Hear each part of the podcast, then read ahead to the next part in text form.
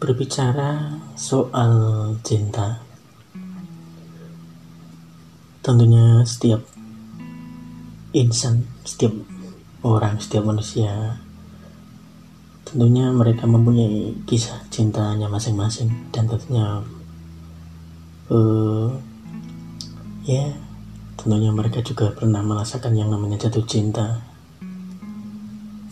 Jatuh cinta bukan hanya kepada pasangan atau kekasih, melainkan bisa benda yang mereka sayangi, orang tua tentunya, diri mereka sendiri. Tetapi di malam ini uh, menceritakan tentang kisah kisah percintaan.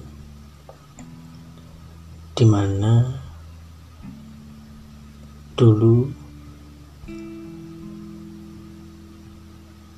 dulu pernah merasakan jatuh cinta jatuh cinta bisa dipa bisa dibilang jatuh cinta pada jumpa pertama pertama kita berjumpa itu di terminal terminal bus waktu sekolah tahun 2012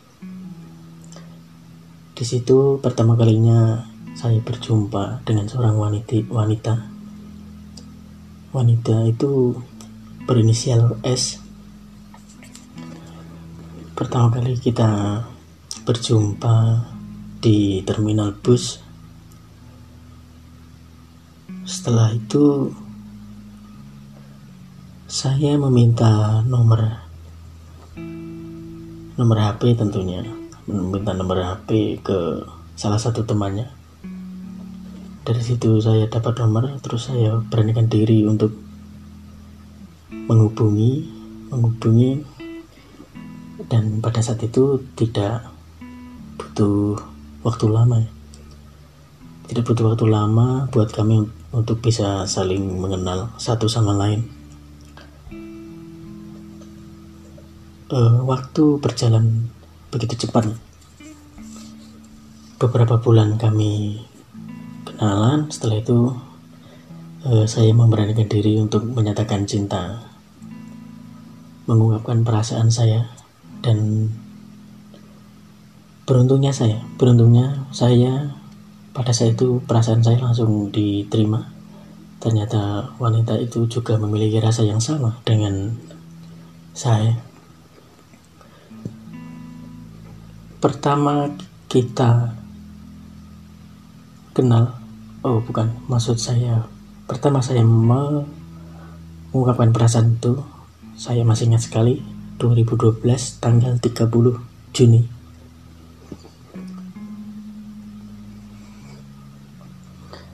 Di situ awal mula kita menjalin hubungan. Dan alhamdulillahnya eh, kita dapat di tahun pertama. Di tahun pertama hubungan kita berjalan dengan sangat lancar. Kita dapat menjalani hubungan ini dari kelas 1 sampai kelas 3 sampai lulus SMA tentunya dalam tiga tahun menjalani hubungan itu tentunya bukan tidak ada masalah. Masalah itu selalu ada. Di mana ada cinta di situ masalah pasti ada dan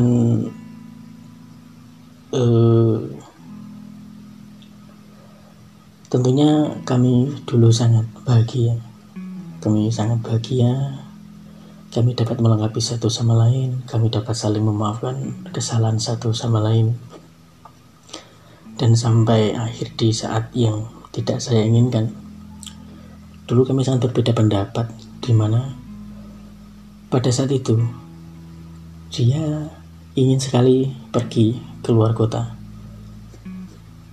Di saat itu saya tidak memperbolehkan. Tapi dia tetap ngotot, dia tetap pergi dan bodohnya lagi sebelum dia itu jadi pergi kami sedikit ada permasalahan dan akhirnya kita putus, kita bubar, dan dia pun pergi keluar kota. Dan saya tidak tahu kapan berangkatnya keluar kota. Dia itu ada di mana saya tidak tahu. Setelah menjalin hubungan 4 tahun dan selesai dengan kecerobohan dan kebodohan. Dan saya tidak tidak tinggal diam tentunya. Saya berusaha mencari nomor dan karena setelah dia pergi kita lost kontak, kontak semua hilang. Dan saat itu saya juga berusaha mencari lagi kontak dia. Sosial media semua saya hubungi. Terus teman-teman mereka semua juga saya hubungi dan mereka tidak mau memberitahukan nomor dan alamatnya. Uh, saya pun juga pernah sampai mencari dia sampai ke Jakarta ya. karena menurut info terakhir dia itu pergi ke Jakarta dan saya tidak menemukan. Dan sampai akhirnya saya mendengar kabar dia pulang dan tentunya saya terus menjumpai dia dan langkah-langkah mengejutkan. Kita baru kita menjalani hubungan itu selama 4 sampai kurang lebih sampai 5 tahun. Dan kandas di tengah jalan. Lost kontak. Setelah itu menjelang 1 sampai 2 tahun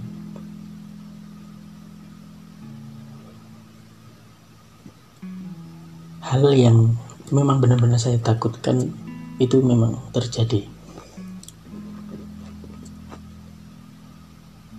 Ternyata dia pulang itu bukan bukannya untuk apa, untuk siapa, untuk saya atau untuk gimana. Dia pulang karena akan menikah. Di sini ketakutan yang dari dulu saya takutkan benar-benar terjadi. Tentunya bukan karena kehendak dia sendiri, tapi karena orang tua.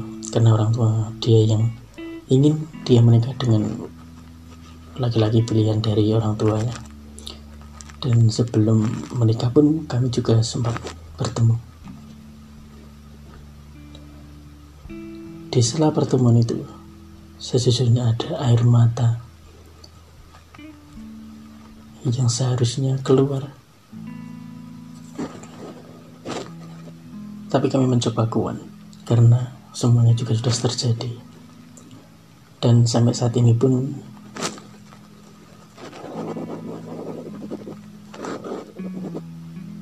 jika waktu dapat terulang kembali saya tidak ingin pertengkaran, kecerobohan dan kebodohan itu terjadi.